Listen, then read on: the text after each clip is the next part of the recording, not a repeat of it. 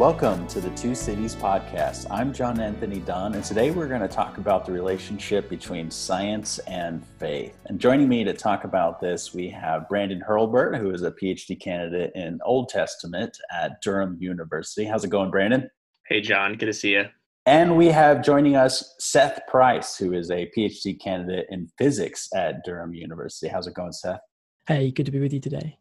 Yeah, thanks for joining us. We're excited to talk about this with you. So, tell us a little bit about yourself. So, you're studying physics. What's your journey been like in studying science and doing so as a person of faith? Hmm. Yeah, so I'm a I'm a Christian and also a scientist. Um, I've uh, kind of grown up a Christian. Um, my my parents and my family Christians as well. So I, have grown up in the church, mm. uh, specifically in the Church of England mm-hmm. um, which has been great. And I've I've had a uh, a, a, journey of of um, getting to understand and know my faith more, and understand and know and grow closer to Jesus more. And at the same time, kind of parallel to that, um, I've had a somewhat of a, a journey into science. Um, I uh, throughout my uh, childhood, I think my oh my my parents uh, if they were here, would tell you in exasperation how frustrating I was as a child in, in all the questions I would ask. Hmm. Uh, I remember asking, we were driving somewhere on a long journey um, in France, I think, actually, and m- I would not stop asking questions to my shattered parents, and eventually they just snapped and said, "Stop asking these." I mean, they they're not scientists; they couldn't answer them. Um, but I, the point is, I, I was, I'm always was, and still am, um, fascinated by the world mm. uh, and understanding how the world works and how things mm. work. Um, that manifested itself at, at school. Uh, I re- loved physics, maths, uh, mm. the sciences. Um, continued to do them at A level, and, and eventually came to Durham to do my uh, undergrad in physics, um, specifically theoretical physics, if if that means anything to anybody mm. listening. Um, and uh, I guess today we're going to talk about the relationship between faith in science and faith in, in physics, perhaps.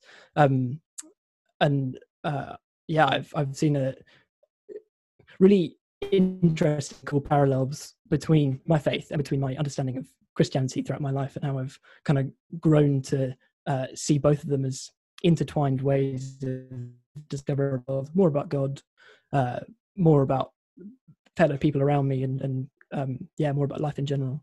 Would you say that your understanding between the relationship between science and faith is something that has evolved, no pun intended, over the years, mm-hmm. or is something that uh, you have um, maybe always sort of uh, had a particular approach to the relationship between science and faith? For example, were you somebody who saw them uh, more intention and have come to see them more mm. complementary? What has that journey been like? Yeah, so it's a good question because I know for lots of people, probably possibly lots of your listeners and lots of people uh, around the world, th- there's a lot of uh, perceived tension between mm-hmm. um, science and their faith, particularly probably between uh, evangelical Christians and, and, science. For me, growing up, I think it might well be because I grew up in the Church of England, which is, mm. if, if, you know anything about the Church of England, it's quite. It's great in lots of ways. It's quite mm. soft on some things, uh, and so there was never that um, uh, conflict. I was never kind of told a conflict. I was never mm. given a, a, conflict narrative um, yeah. between the two. And so for me, no, uh, there's I haven't encountered in myself uh, much of a tension between mm. my my science, if you like, and my faith. Mm. Um, instead, I, I definitely see them much more.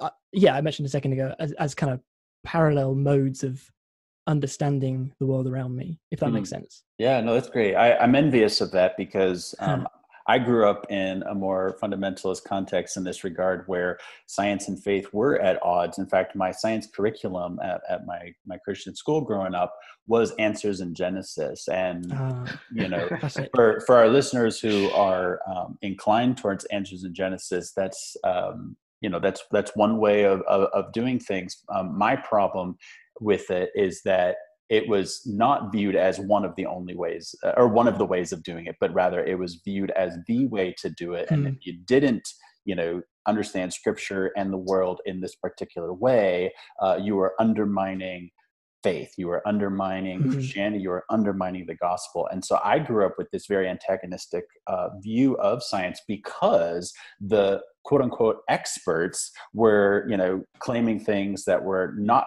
compatible with how we were interpreting scripture and and interpreting the world and so i'm very envious of that mm-hmm. and i hmm. know brandon um, you know may, maybe have had had a similar experience as myself yeah um, growing up i had a i had a really similar experience i didn't have answers in genesis but um, i think I, I always heard uh, that there that there was no real um, conflict between science and faith.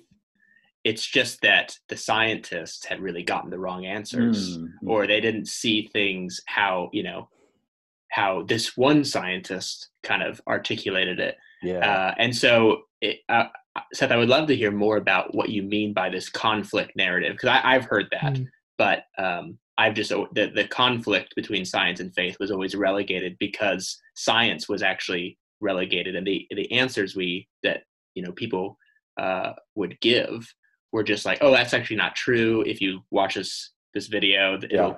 really explain yeah. what's going on, and they're perfect. You know, they're, they, they're, there's no tension, mm-hmm. but it it seemed like kind of a false tension or lack of, of tension. A false lack of tension. Yep, there you go. yeah. Nice. Um, yeah, Brandon, you mentioned this conflict narrative. What an uh, interesting phrase to use. Um, having done, being a, a, a, person of faith, a, a, Christian and a scientist at the same time, um, you do get fed somewhat from society this conflict narrative in in recent times um, perhaps much more so from the likes of on, on the science side on the you might say the fundamentalist science side so you have people like richard dawkins uh, in hmm. the uk and i'm sure americans know about Richard Dawkins too, um, and not only Richard Dawkins, many others who who will be uh, propelling this idea that there is an inherent conflict between science and uh, religion or, or, theology or faith. And I'm using uh, the hearers, the listeners can't hear, but I'm using um, quote marks, inverted commas around these terms.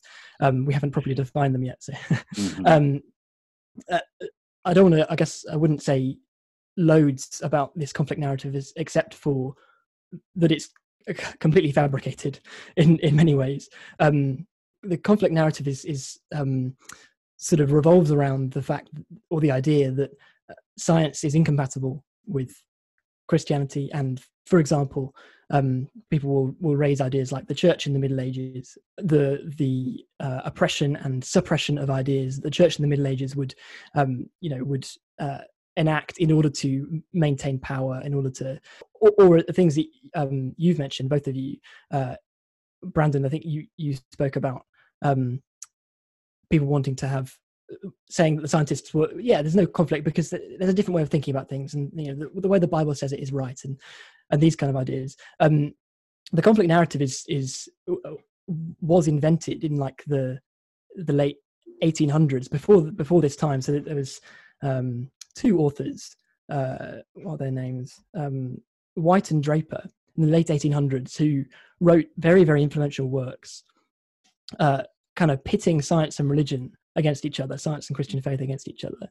Um, that before this time, there is no real like record or no way of understanding the world uh, in this way. So there's no way of uh, there, there, was no way of actually um, systematically pitting science against religion. They were they were two sides of the same kind of coin, if that makes sense. From from these two authors with these very influential works in the 150 or whatever years since, um, we have just grown to accept this conflict without kind of questioning it and without saying, "Oh, is this is this real? Is this legitimate?" So that's what I'd probably say about this conflict narrative is that it's quite uh, when you start to do some research into it, it's quite obviously not true and mm. doesn't really hold any water. Mm-hmm. Some of the perhaps most of the resistance is a herme- hermeneutical one ultimately right um, it hmm. boils down to how you read scripture and what sort of questions you think scripture is addressing and in particular i'm curious to know your, some of your thoughts as as a scientist who's a person of faith as you've wrestled with your own um, understanding of scripture how how would hmm. you view genesis 1 to 3 for example that's a very good and difficult question. This, uh, of course, relates to um, how we understand and investigate scripture. Mm-hmm. Um, and uh, not just as scientists, like as as I am, but as as people in general, I guess, and how we um, get to the bottom of what Scripture is telling us. Um, I think understanding the the the more I've grown to understand the Bible in the last certainly the last few years since I came to university, pretty much, um, including meeting people like Brandon and Logan, who I also know from from Durham. Mm-hmm. Um, it's understanding how to read scripture better how to how like for example what what the bible itself is mm-hmm. and the bible is not a science textbook right um the bible is not uh, a way of it, it does not give you the scientific method it's not uh, trying to persuade you of um scientific you won't find einstein's theory of relativity in the bible of course you won't right. that's not what it's there for understanding genre i think is one of the main things for me in the Bible and how genre changes as you go from page to page, chapter to chapter, and book to book mm. um, is very important. Ge- Genesis one, absolutely the the genre of Genesis one is not science textbook. It's mm. it, I don't, I don't see it as that. I don't even. Hmm, I should be careful, but um, I, I, guess I don't see it as historical. Uh, instead, it's it's the uh, an attempt by a an ancient civilization to understand or to make sense of their uh, origin, to make sense of the world around them, which actually is quite a scientific thing to do, to try mm. and uh, write a story to make sense of the world around you without necessarily trying to describe everything in all accuracy. Mm. Um, but hey, that's not what we scientists do anyway. Like, I'm a theoretician. I make models about the way things work. That means I, I write down mathematics. I write down code on a computer and I try and simulate how the world works. And is everything in my model correct? Is everything in my model true and accurate? No, absolutely not. That's why it's a model.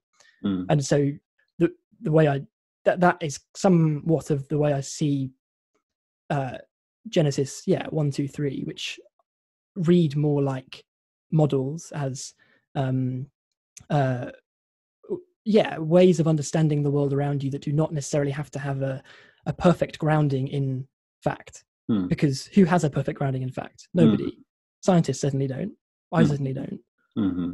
yeah i think genre is huge i think um, the way i understand genesis uh, 1 in particular is uh, really influenced by john walton i think for the longest time um, my hangup was was thinking that you know anybody who read the bible differently than i did as a mm. you know young earth six day creationist um, was intentionally manipulating it and i think when i when i realized that actually a lot of the questions that i thought the text was answering um, as somebody in a answers in genesis sort of context that the text wasn't actually addressing those um, and and that's hmm. demonstrable mm. by looking at other ancient near eastern texts that also have creation stories that was really eye-opening for me and it, it, it is situating the text in its ancient historical context. And what walton points out that i think is really helpful is that it seems like what genesis is more interested in is not ontological origin. So like where did these things kind of just um, you know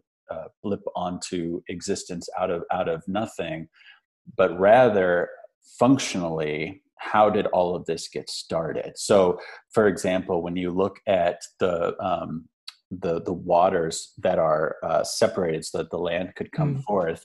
Um, there's not this kind of like you know flip flip of existence of water. The water actually is never like explicitly created. It's there right? And same with the land. The land is just brought forth out of that water which that's a really interesting observation because as the text begins the earth was without form and void. It's tohu vavohu right? It's it's um it's there it needs to be organized and there's this kind of chaotic mess that, yeah. that, that god is organizing. I find that very helpful. I do believe in creation ex nihilo but i don't think that that's exactly what genesis 1 is trying to um, address at least not as it proceeds from the initial verse of in the beginning god created the heavens and the earth. I think um, there's a lot of that organizational functional sort of um, element to that. I don't know what you think about that. I find that very convincing. And I don't know, Brandon, um, if you want to jump in on that as our resident Old Testament expert.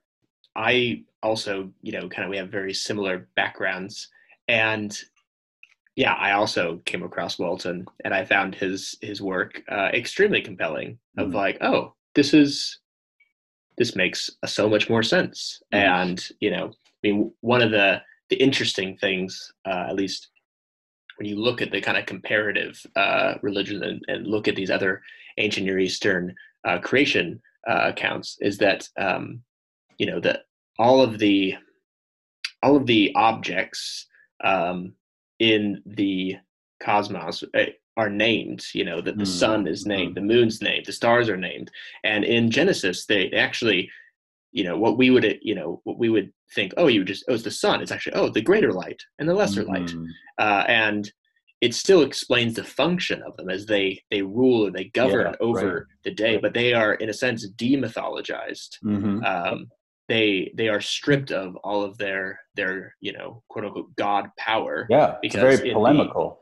the the, mm-hmm. the text yeah. of genesis is very polemical in that regard yeah and and if we think about uh you know the nature of composition and the date of origin of genesis uh, though we're not um we're not certain when that is um at, at any at any point we choose to date it we can see that there is something yeah inherently polemical going on is that it seems like the author is trying to make a very countercultural argument mm-hmm, mm-hmm. of saying no, no no these things that we see that we worship that there are culture around us mm-hmm. mm-hmm. values inherently uh, mm-hmm. isn't the ultimate source of life and being and in mm-hmm. fact there is a god who is very personal who rests who rules who is a good king you know who creates humans uh, not to uh, slave uh, for him, um, and he doesn't kill them because they get too noisy or loud,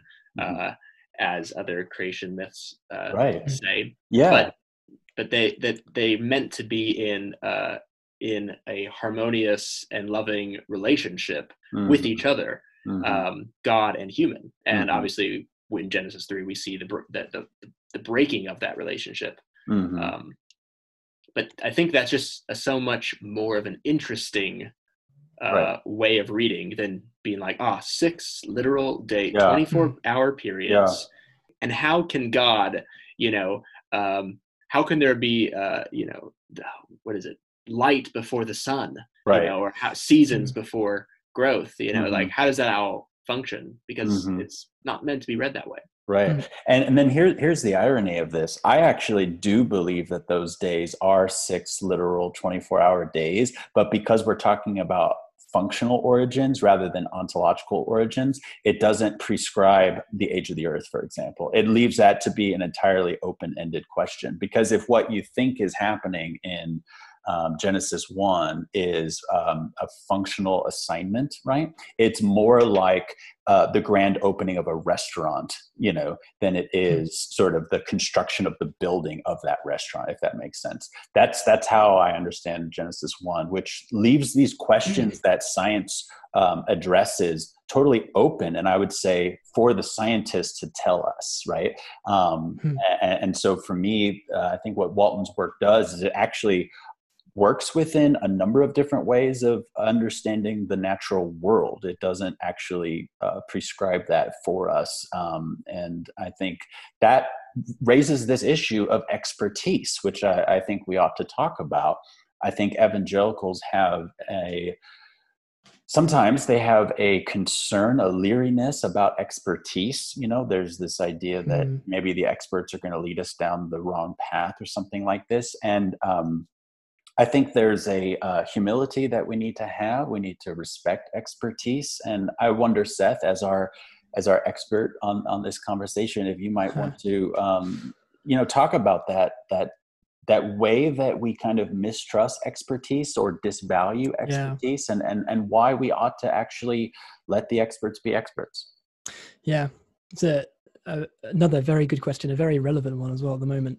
Um, in not not even just in science, uh, in other areas of life as well. I don't know if you uh, across the pond um, caught wind of this a few years ago, the beginning of the uh, or, or nearer the beginning of the Brexit negotiation, or the, not the negotiations, the Brexit process.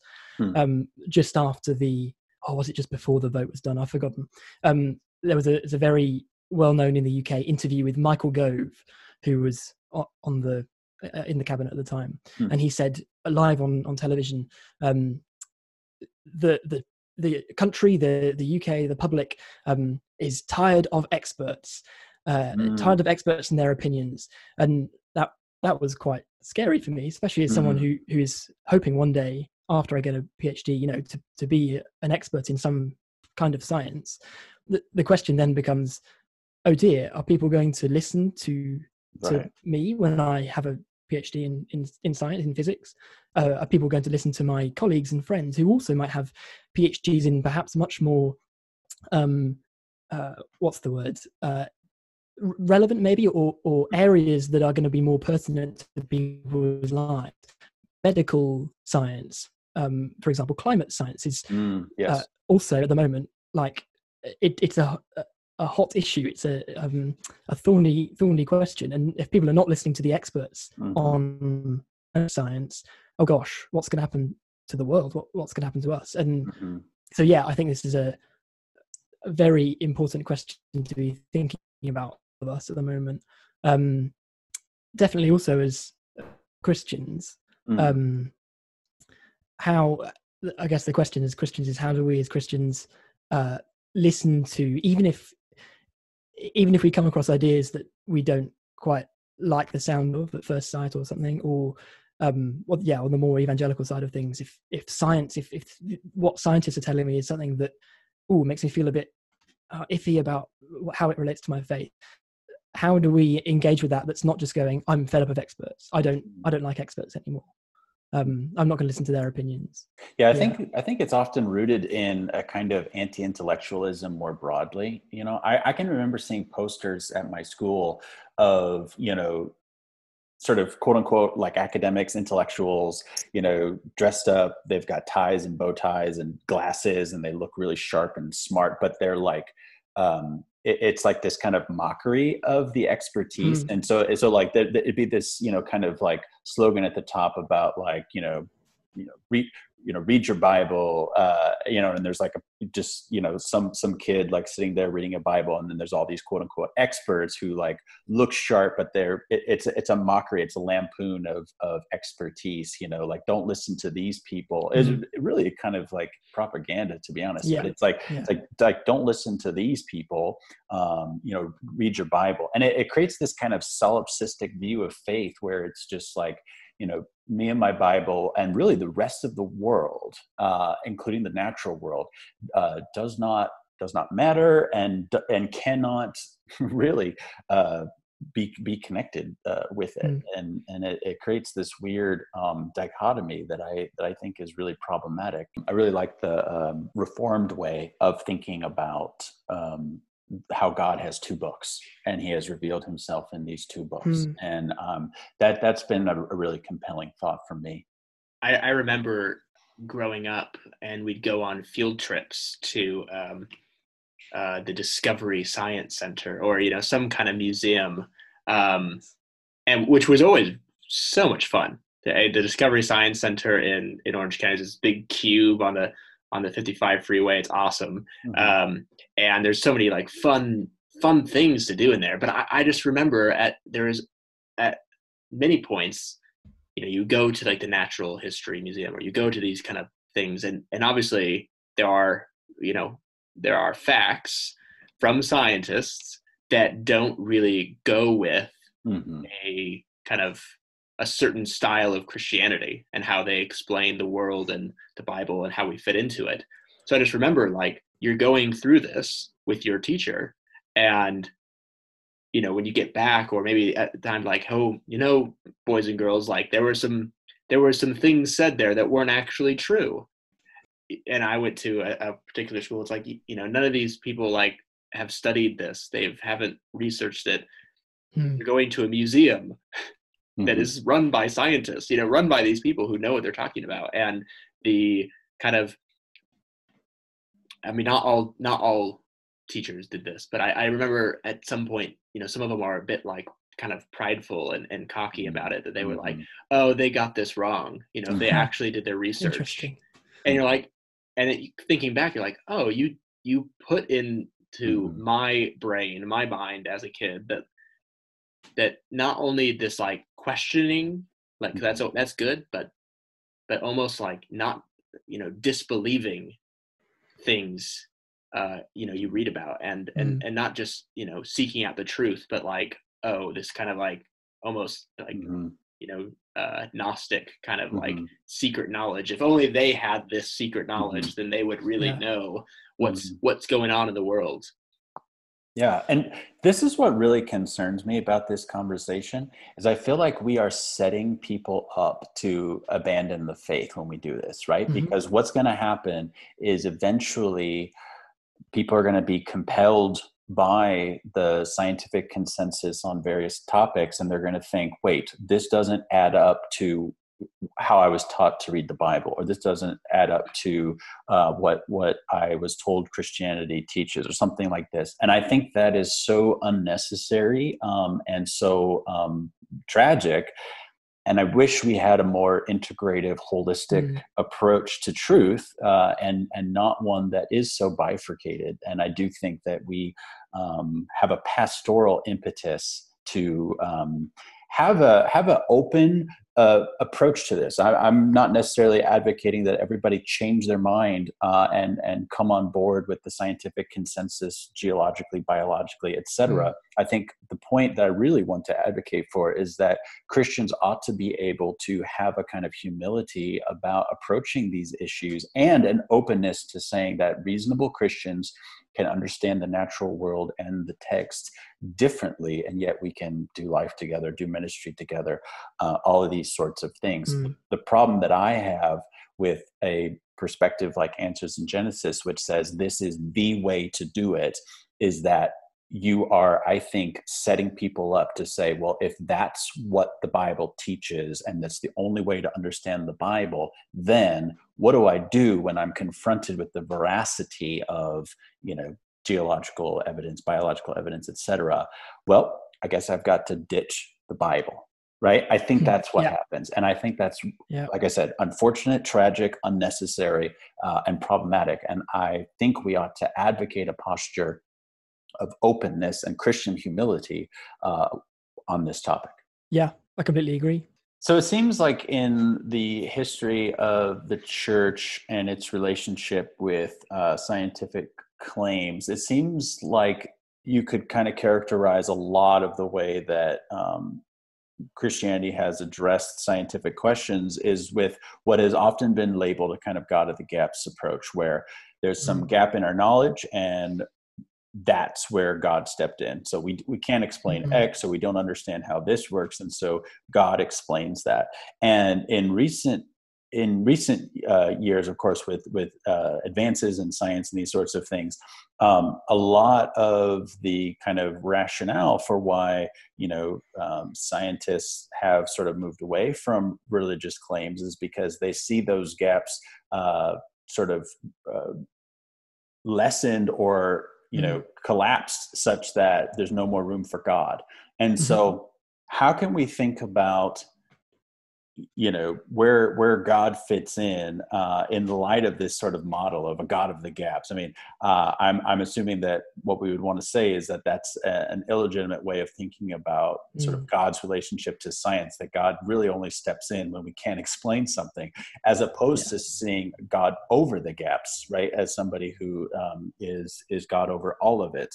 I mean i'm reminded of the psalms which you know talk about how you know god knit us together in our mother's womb well we affirm this right? And yet we also uh, can explain the you know maturation uh, process during a pregnancy with a lot more detail and a lot more you know scientific specifics and and and yet we can hold those together in a complementary way. And we can say that god is involved in this natural process and and yet um, you know i think that's a good example because i think it, it, shows how we're very capable of this uh, when it comes to something like a pregnancy. And yet we have a harder time when it relates to other matters within science. I don't know what you would want to say about this whole god of the gaps dynamic. Mm.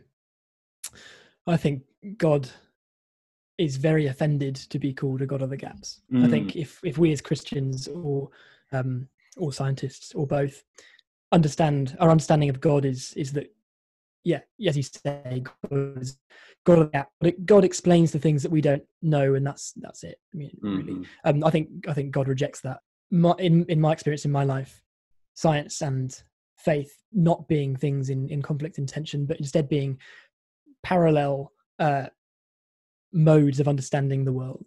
Um, and in fact, I think in, in not even just parallel, I think they intertwine with each other.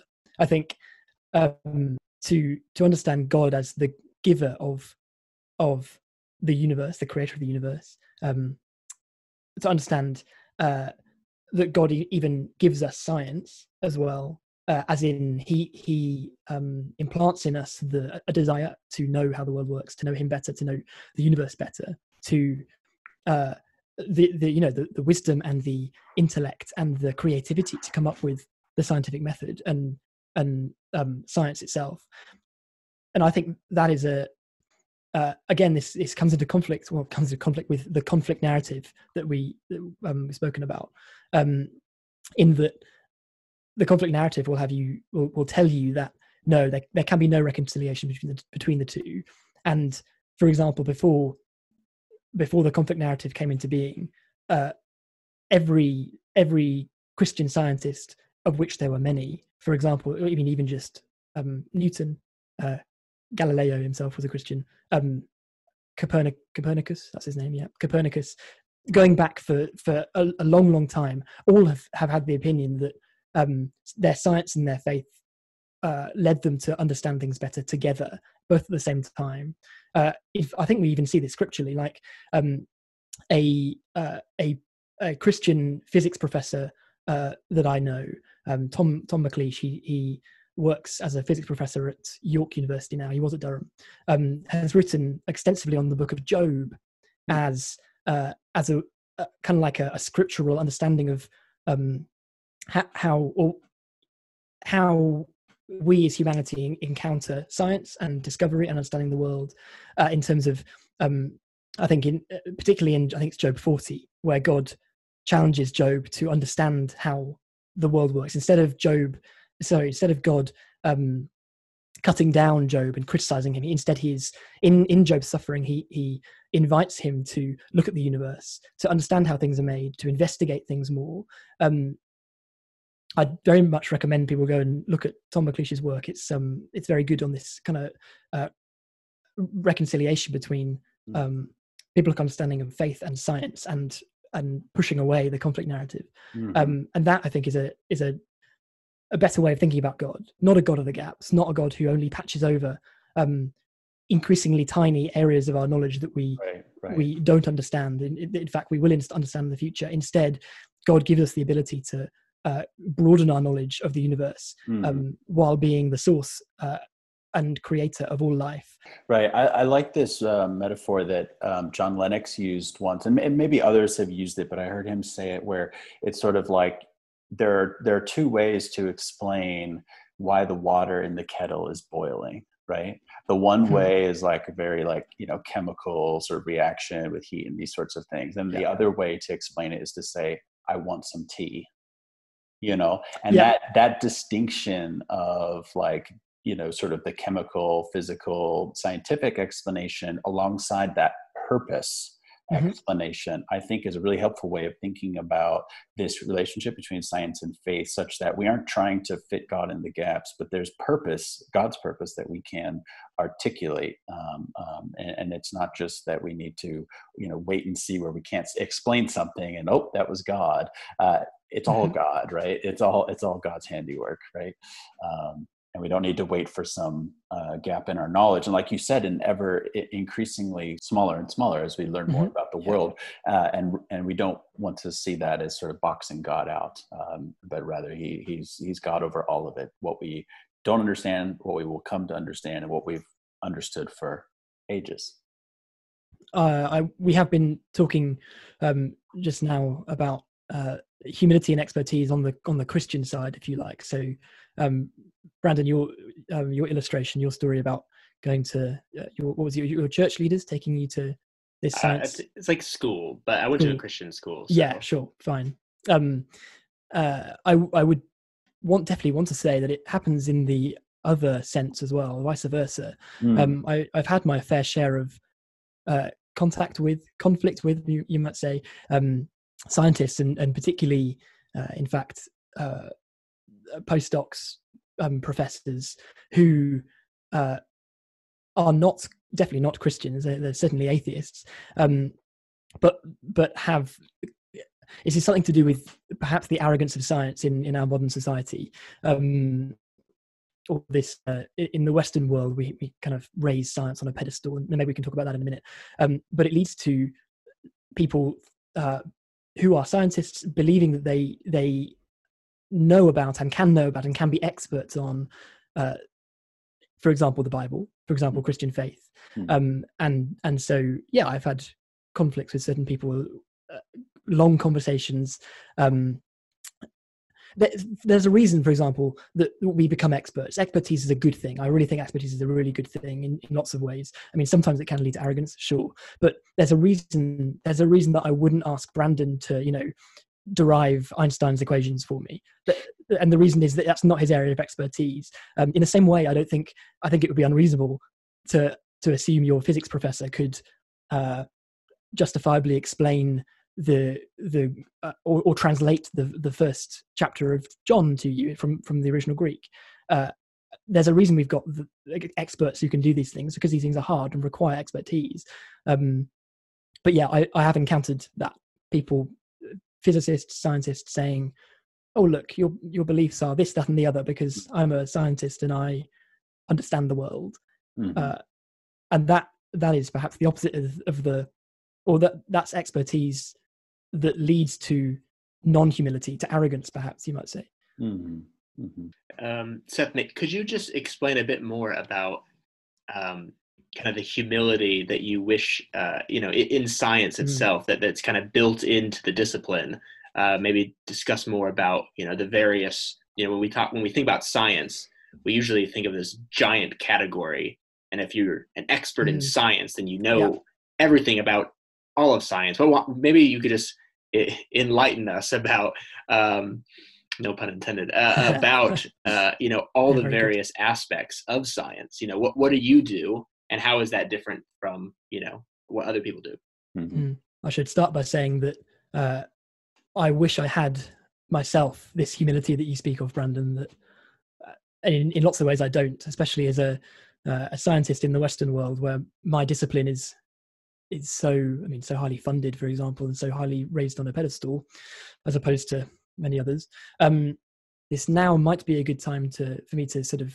define how i think what the word science is what, what science what does science mean? What do we mean when we say the word science? Um, and lots of people i guess will, will think of science as knowing lots of things about uh, um, the world knowing lots of so if i'm a physicist you know how stars work and you know how uh, to um, you know if you're a chemist you know what oxygen is. I mean, hopefully we all know oxygen is. Um, but you know, this idea that as a scientist you know things, and that is a that's a that's an okay way of thinking about what science is. Lots of scientists know lots of good things. Um, my supervisor, for example, knows lot, a lot about physical chemistry, but science, uh, the way I conceive of science, is not about just knowing things. It's um, particularly more of a. Uh, I explained a little bit at the beginning about how it's a way of discovering about the world. It's it's not a um, a set a collection of tick boxes or a collection of things to mem- memorize. It is a, um, a way of a mode of understanding how the world works, investigating how the world works, particularly uh, using the scientific method. Sure, scientific method is a is a good thing. Um, can help you very quickly, very efficiently understand things about the world, about the universe. Um, but also it's it's uh, more even than that. It's it's about a um, an attitude to creation an attitude to the world an attitude attitude to uh, of of creativity of um, joy rejoicing in the world around you of uh, um, love of loving things loving how things work and understanding how uh, how to how to do things how how the universe itself does think does things how god himself does things in the universe. Um, and and with that kind of picture of science. I don't. If you, if you were to have that perfect picture of science uh, and and internalize it, I don't see how you couldn't have humility. The, the world is an amazing, incredible place, and as a scientist myself, I know only a very tiny sliver of it, and even trying to understand it better, I'm not very good at that yet. I'm still learning how to, you know, design experiments, run simulations. Mm. Um, uh, the the more uh, I think it's a it's a common, um, perhaps overused phrase. The more you know about something, the the the expertise you get in a particular subject, the more you know you don't know, mm. and that's absolutely true with science uh, in in every, all of its forms. Um, certainly, I found that in physics. The more I understand about physics, the less it, the, the more it seems is out there for me to understand. Mm-hmm. Um, Brandon, I think the other day you you asked me something about carbon dating, for example. Um, carbon dating is a great thing. It's a really neat little concept, and I like explaining it. But um, carbon dating is it's kind of a physics thing, but it, it, it also uh, is a geology thing. It's, it's to do with how how geologists understand the world, how they figure out how old things are. Um, and I am not a geologist, so uh, the best person to ask that question to is not me; it's my brother. My brother is a uh, has just finished his masters in geology.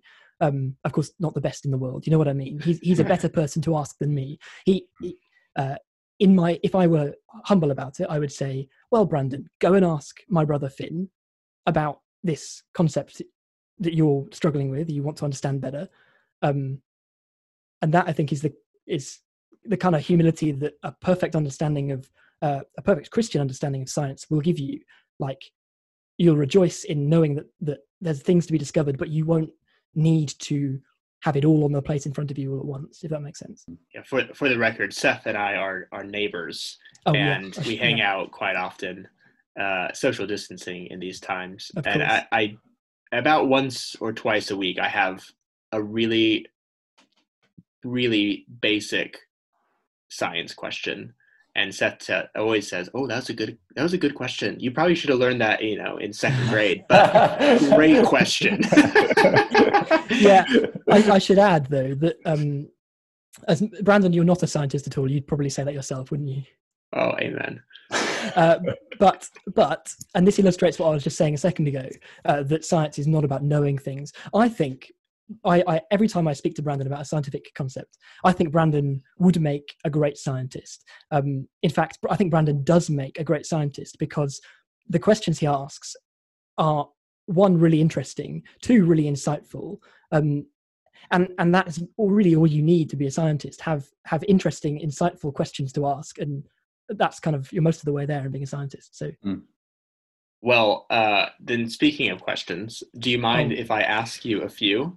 Yeah, sure. Let's let's do it. Okay. Well, this, this I I guess when I when we as John and I were kind of talking about our upbringings and our backgrounds, uh, I these are some of these like I don't want to call them like fundamentalist questions because I think they're really actually good questions, but typically you hear them, uh, and so. Mm-hmm.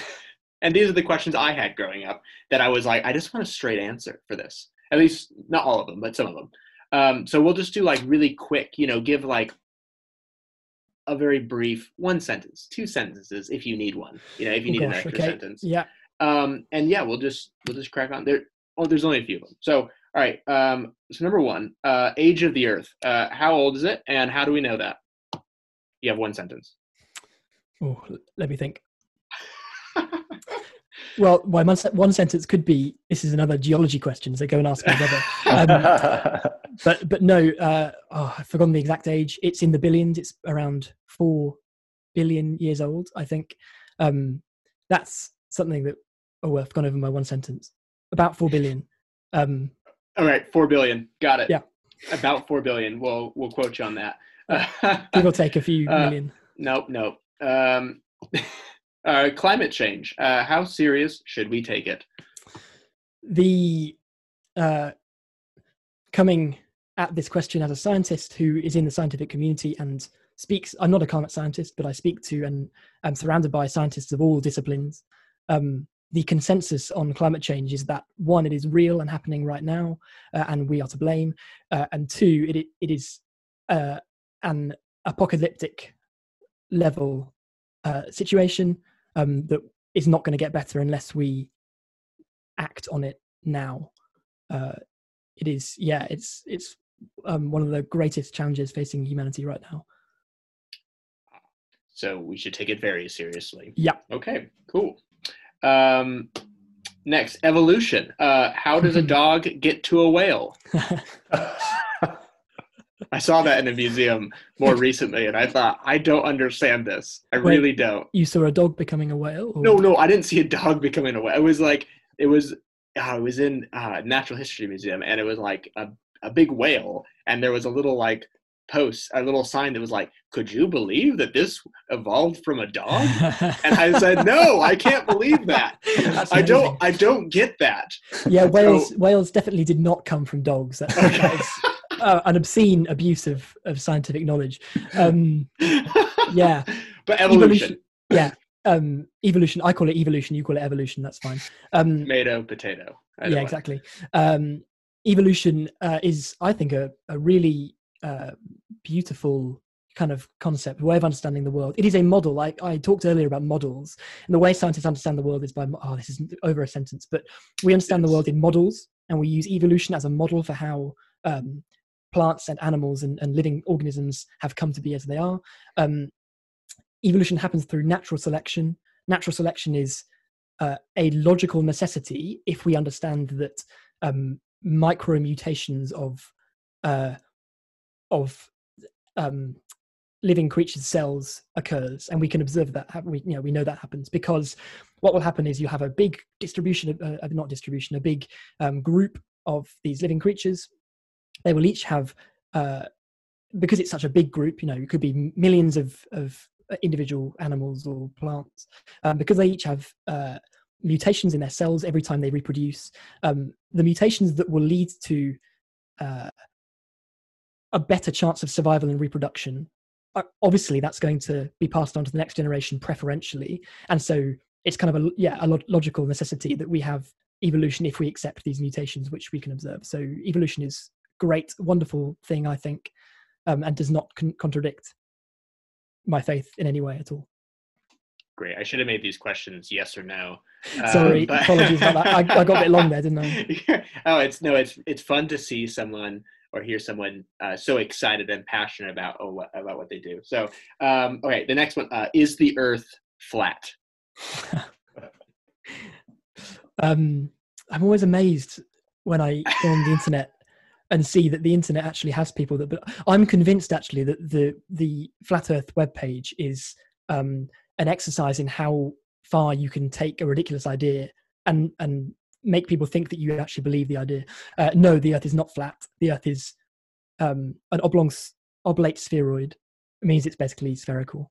Um, All right. and gravity the, the, the concept of gravity which we all kind of accept in the universe uh, um, again ne- necessitates that the earth be a sphere like in in a gravitational field uh, big objects will only ever form a sphere because that we in physics we call it it um, minimizes the surface energy which is a fancy way of saying this is its most relaxed state of being if gravity exists you can't have big flat planes doesn't make sense All right. I will That's take my- your word yeah. for it. Okay. um, did the U.S. land on the moon in whatever 1969? oh No, 69. Yeah, yeah. yeah. yeah i think it's 69 isn't it um Yeah. Do you believe I- that? I think so. Uh, this is oh, this is difficult. It's less a science question, I guess, and I think I I uh, in general don't like to believe conspiracy theories unless there's a good amount of you know evidence, of course, for them. Um, And I don't think there's oh well, unsure, but yes, I think so.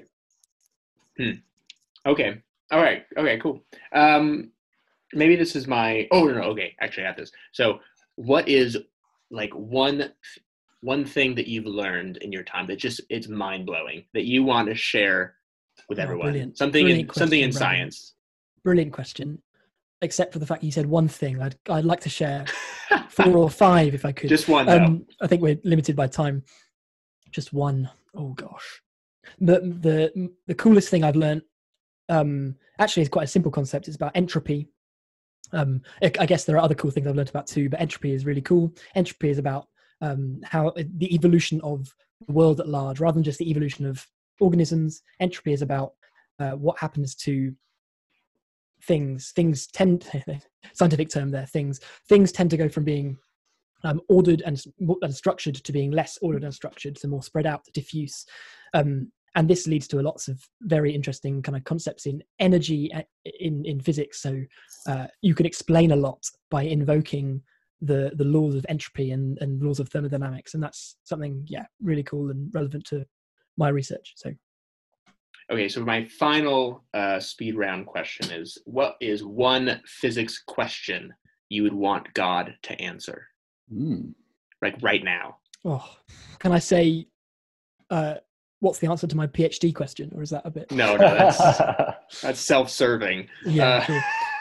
Uh, um, uh, in physics, there's I mean, I guess this is a bit cliche in physics, but in physics, there, there are lots of modes of understanding the universe. So even in physics and theoretical physics, for example, you get lots of different ways of understanding how things work. Um, Einstein's theory of general relativity, really cool, amazing.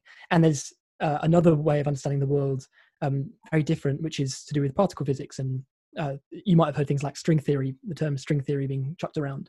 Uh, nobody knows what string theory means. So, um, but I would guess I would say God, how do how, how do uh, Einstein's general relativity and this uh, string theory, particle theory, um, understanding of the world, how do they combine? How do they mix together uh, in a coherent way? What is the ultimate theory of the universe? You might say, as a as a really um, interesting physicist. Hmm. Isn't the answer forty two? Of course, of course. Well said. Thanks for enduring those questions from Brandon just just now, and and and thank you so pleasure. much. and thank you so much for being a part of this conversation and, and helping helping us and our listeners think more about the relationship between science and faith, and um, you know, not having this posture of antagonism as we as we do so, but but thinking more holistically. Mm-hmm. And appreciate um, the opportunity to hear from you as somebody who does this on a daily basis. And I think that's a really helpful uh, thing for us to um, uh, to listen to, to hear from. And I appreciate you being uh, part of this episode with us. Thank you very much for having me. It's my pleasure to be with you. Yeah, thanks, Seth.